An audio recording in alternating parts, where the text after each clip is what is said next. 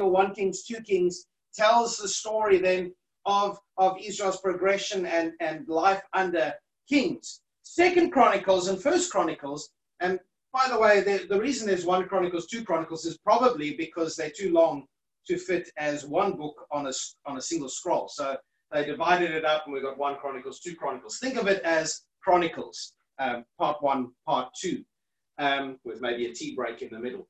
Uh, Chronicles is, is covering a lot of that same uh, period of history. It's going back, but, but Chronicles is written uh, from a perspective of people after the exile.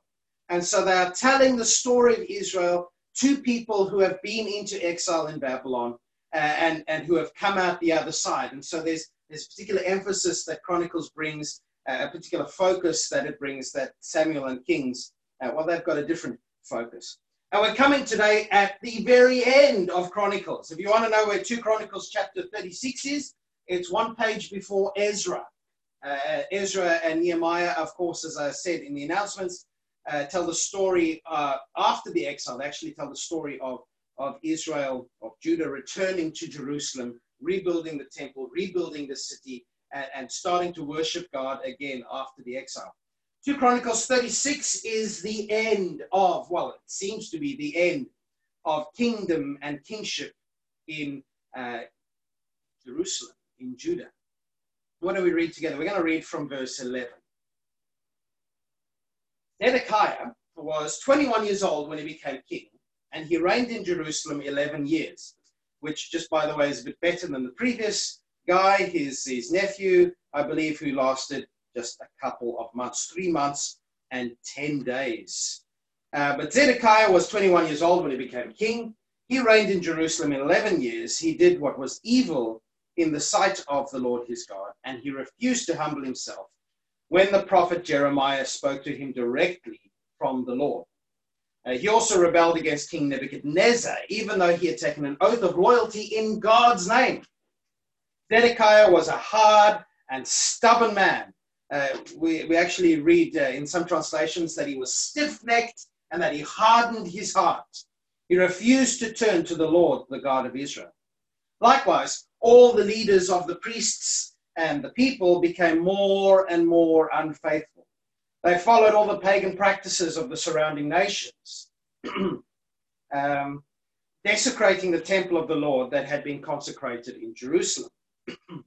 The Lord, the God of their ancestors, repeatedly sent his prophets to warn them because he had compassion on these people and his temple.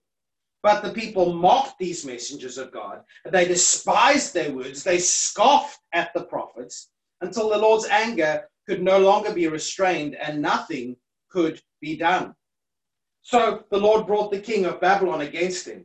The Babylonians killed Judah's young men, even chasing after them into the temple. They had no pity on the people. Wow, this is hard, isn't it? They, they killed both young men and young women, the old and the infirm. God handed them all over to Nebuchadnezzar. The king took home to Babylon all the articles, large and small, used in the temple of, of God, and all the treasures from both the Lord's temple and from the palace of the king and his officials. And then his army burned the temple of God. They tore down the walls of Jerusalem. They burned all the palaces they completely destroyed everything of value. The few who survived were taken as exiles to Babylon, and they became servants to the king and his sons until the king of Persia came to power. And so the message of the Lord spoken through Jeremiah was fulfilled. The land finally enjoyed its Sabbath rest, lying desolate until the 70 years were fulfilled, just as the prophet had said in the first year of King Cyrus of Persia, the Lord fulfilled the prophecy he had given through Jeremiah. He stirred the heart of Cyrus to put this proclamation in writing and to send it throughout his kingdom. This is what Cyrus, king of Persia, King Cyrus of Persia says. The Lord, the God of heaven, has given me all the kingdoms of the earth.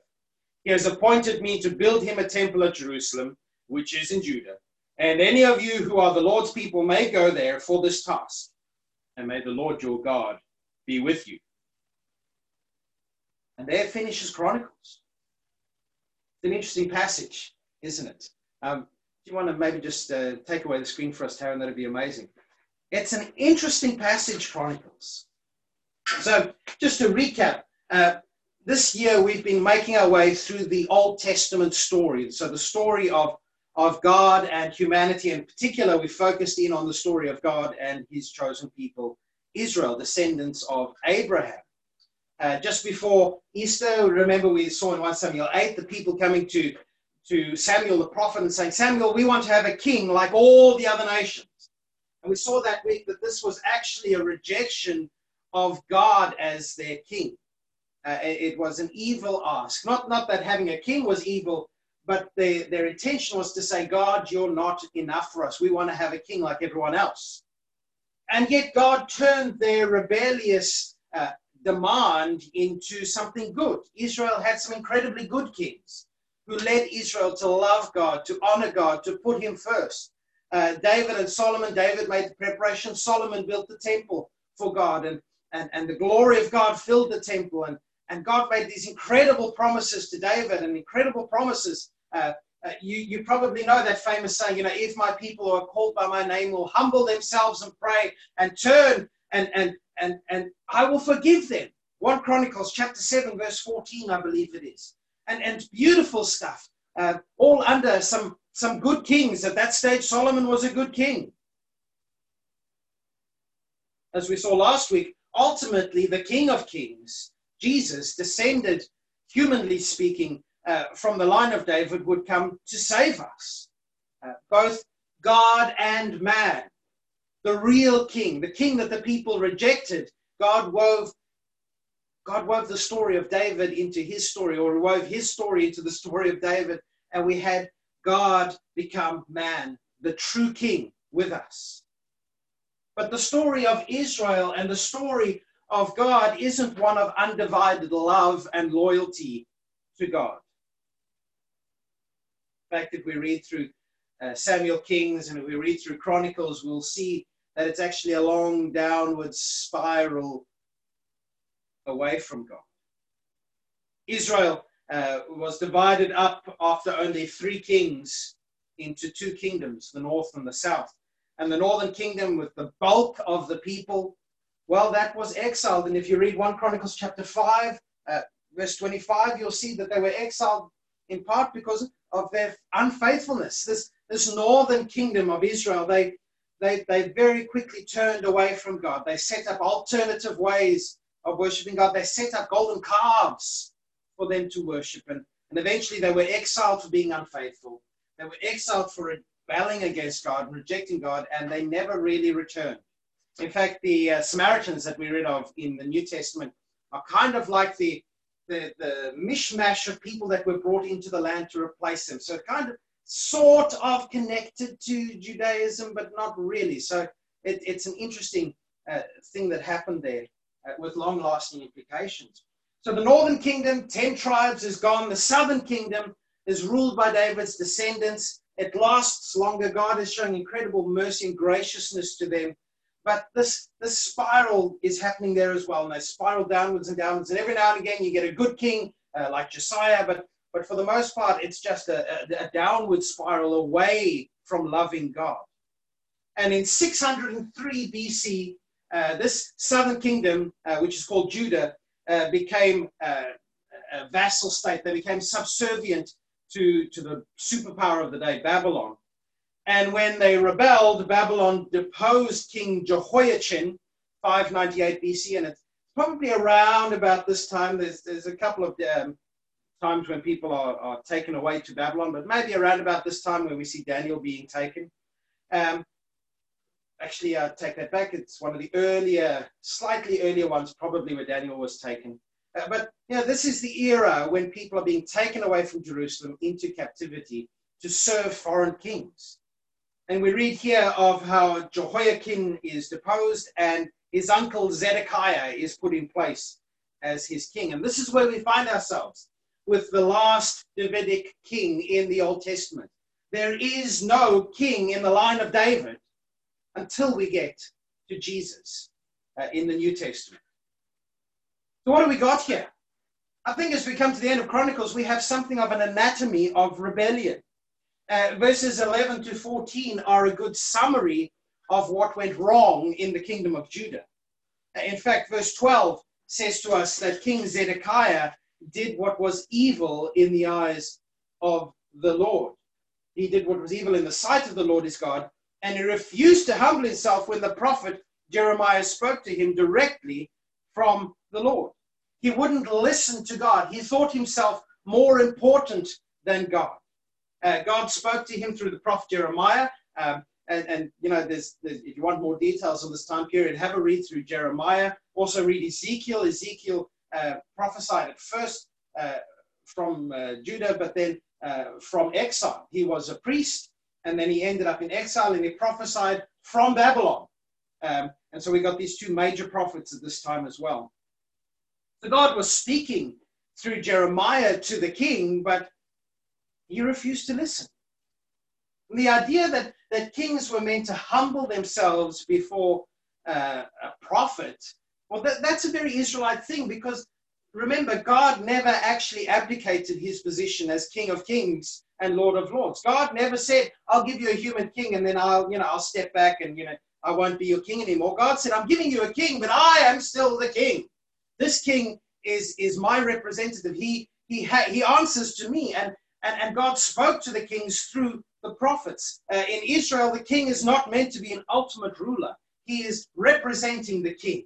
He is representing God. And so we've got stories like Nathan coming to King David and saying, you know, you are that man, and really bold statements that he says.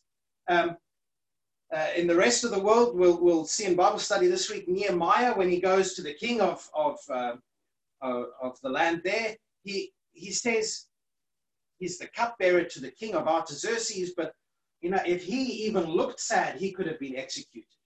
Other kings were harsh tyrants. My word is the law, kind of thing. But in Israel, God, God's word is the law, and the king had to be held accountable to what God was doing and what God was saying.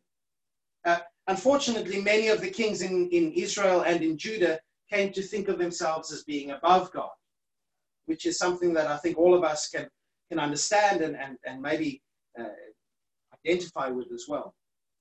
Zedekiah, he was not a faithful sort of man.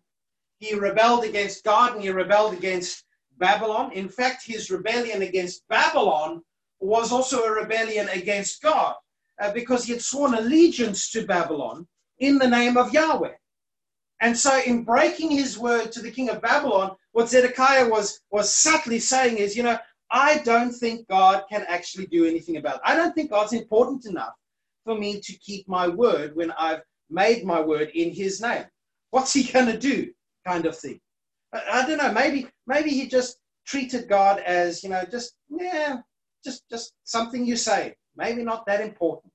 We're told that he was stiff necked we're told that he hardened his heart. And, and, and some of you might go, oh, I've heard hardening heart before. And, and, and yes, because we go back, and one of the big events in the Old Testament is the Exodus and, and, and the, the, the plagues in Egypt. And what we read there time and again is God his heart, but also, but also Pharaoh hardening his heart against God. And then we read of the Israelites wandering in the desert, and what do we hear about them? That they are a, stiff-necked people, that they're rebelling against God. So what we got here, we got Zedekiah described as hardening his heart and being stiff-necked. He is like Pharaoh of old. He is like the grumbling Israelites, not loving God, but grumbling against him. He is, he is the worst. He, he just has all these terrible traits. And all of this is just the king.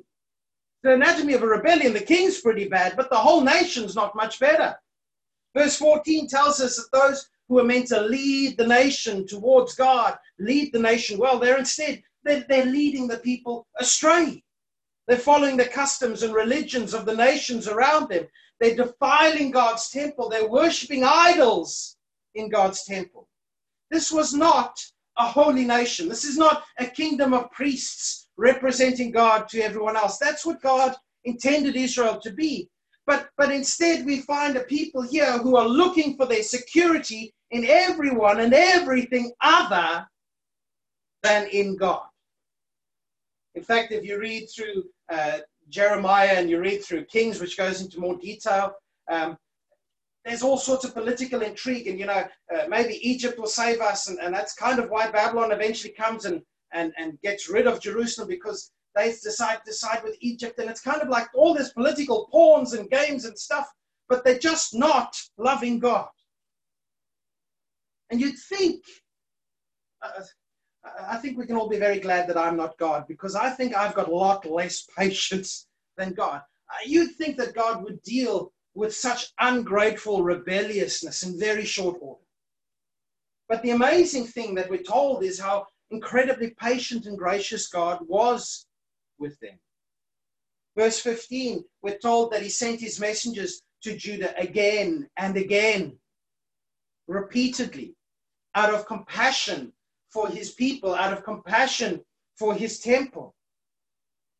Israel had chance after chance after chance to respond to God's appeal to them, but they refused. And they thought God's messengers a joke, someone uh, they despised them, they mocked them. This is the kind of God that we serve, though. The kind of God who is full of compassion, who has every right, by right of being God, who has every right to wipe out sinners and rebels like us, but who time and time again gives us chance to turn back and to be saved.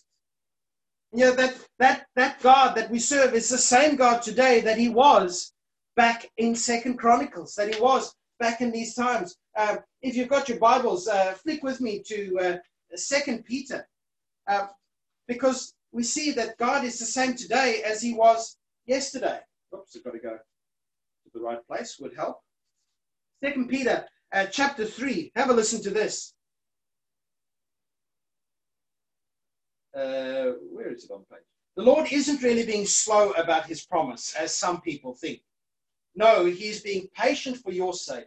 He doesn't want anyone to, to be destroyed, but He wants everyone to be repent, to repent. Verse 15. Remember, our Lord's patience gives people time to be saved. This is what our brother Paul wrote as well.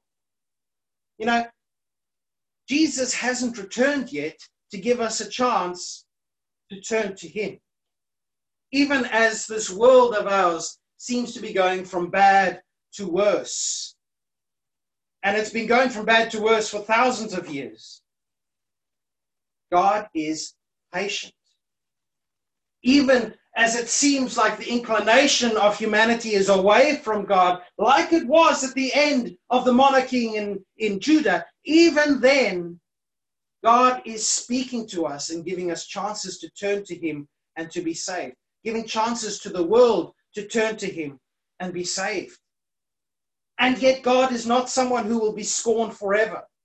He is the same God today as he was in the time of Zedekiah. He is compassionate, he is long suffering, but he will not be mocked forever. Have a listen to what Peter says in 2 Peter chapter 3, verse 10. He says, But the day of the Lord will come as unexpectedly as a thief, and then the heavens will pass away with a terrible noise, and the very elements themselves will disappear in fire, and the earth and everything on it will be found to be deserving judgment. Since everything around us is going to be destroyed like this, what holy and godly lives you should live, looking forward to the day of God, hurrying it along. On that day, he will set the heavens on fire and the elements will melt in the flames. But we are looking forward to the new heavens and the new earth he has promised, a world filled with God's righteousness. The day of the Lord, says Peter, will come. There will be a judgment day just as there was going to be a judgment day in the time of Zedekiah. God had spoken this message again and again and again. Uh, so many of the prophets are saying, turn to God before it's too late. You know, we've spoken about this before, but but the great thing about God is is that He He forgives. And and remember the story of Jonah who, who runs away from taking God's word to Nineveh. Why? Because because he knew that if Nineveh repented, that God would forgive them. That is the sort of God we have. He will not be scorned forever, but he is quick to compassion. But there came a time when enough was enough in Judah. There comes a time, verse 16 of 2 Chronicles chapter 36, when it is too late to turn back to God. on the day of Jesus. When Jesus returns, it'll be too late for, for last minute conversions. When Babylon broke through Jerusalem's walls, it was too late to surrender. Jeremiah had been saying, you know, if you go and surrender, you will be saved. You will, you will not die. They actually got really upset with Jeremiah and um, they wanted to kill him and they threw him in a pit for saying things like that. Um, but that is the point. Now is the time to surrender. Now is the time to accept God. We shouldn't take God for granted. We should take advantage of this time of grace. And we shouldn't think even that the trappings of religion will keep us safe. Uh, I, I, I think we, I, I feel this within myself as well. We sometimes think that just because we do the right religious stuff, that we will be safe. But religion isn't what saves us. If you look at the story of Second Chronicles, we, we see that God allowed Nebuchadnezzar to ransack the temple, to defile uh, well, not to defile it, but to destroy it. Because, you know, this temple, it was the temple of God, but it wasn't. It had been defiled by the people, by idol worship. Ananias and Sapphira in the New Testament, they weren't safe just because they hung out with Christians. Matthew 7, one of those uh, scary passages, uh, speaks of those who, who, spoke for God, who even cast out demons and did miracles. And Jesus comes and says to them, I, I never knew you. Jerusalem fell that day. I think it was December. Jerusalem fell. Temple was destroyed. The walls were destroyed. The wealth was taken. Zedekiah himself escaped. Uh, he was then captured, and the Babylonians they, they killed his sons in front of him and then gouged out his eyes. So that the last thing he would see was the death of his own sons. And then they led him into exile which, by the way, if you read Ezekiel chapter 12, you'll see that that is exactly what God had said would happen. That that he would be taken into exile in Babylon, but he would never see it. You know, God has made it clear that a time is coming when he will return, when he will judge the living and the dead, when he will make all things new. And Jesus told so many stories about the need to be ready. Uh, this Matthew chapter 25, the story of the of the, the 10 virgins, the, the wise women and the foolish women, and the foolish ones didn't have enough oil in their jars so that when the bridegroom came, they, they had to go and find some more oil because they didn't have any. And, and the point of it, Jesus said, is keep watch because you don't know the day or the hour of my return. You, should be ready now. And you know, this, this is a hard, harsh passage. It seems kind of like, wow, thanks so much, Nick. What I really needed this morning was to hear about judgment and about God's uh, day when he's going to make everything undone and, you know, people being killed and having their eyes. Why did we, why did we have to do this passage today? It's hard. It's an anatomy of rebellion and the consequences of that. But, but there is hope. There is hope beyond the judgment. This wasn't the end because of God's promises. It's not that God was caught unaware by any of this. The judgment was sent by God. God was in charge of what was happening. And as a result of the exile, the land had its long awaited Sabbath rest, but it was to be a rest because God would bring the remnant back to the land.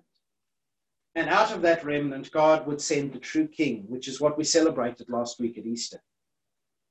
Chronicles was written after the exile.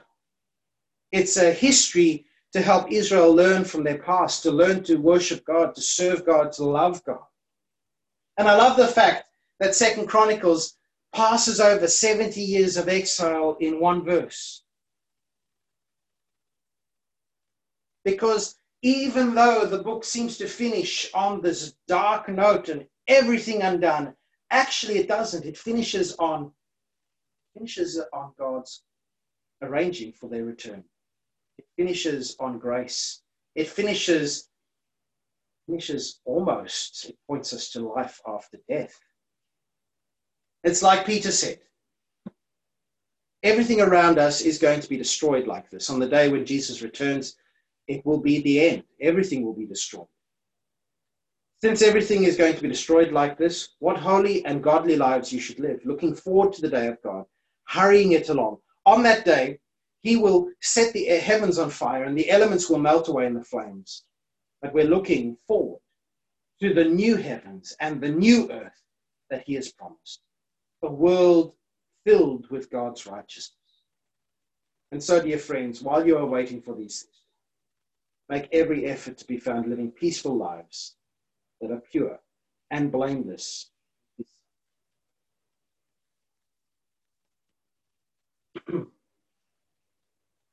Jesus is coming. Uh, even when things get dark, even when things look like they are going downhill, God is still in charge. Even,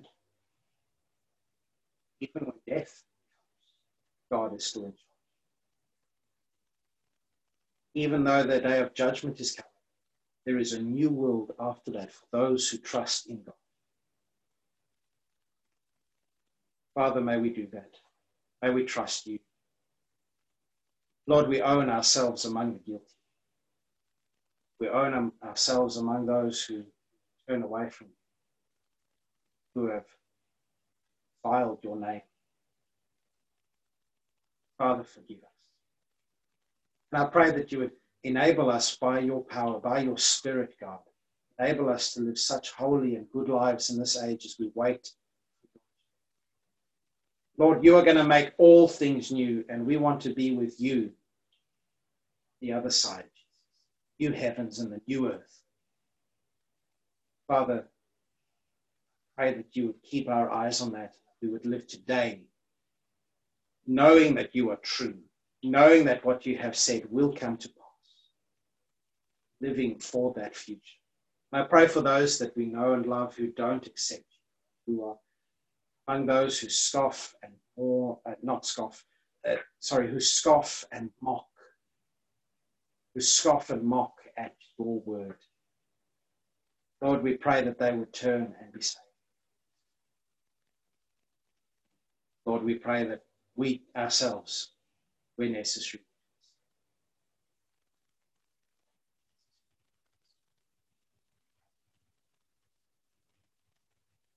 We're going to sing some songs.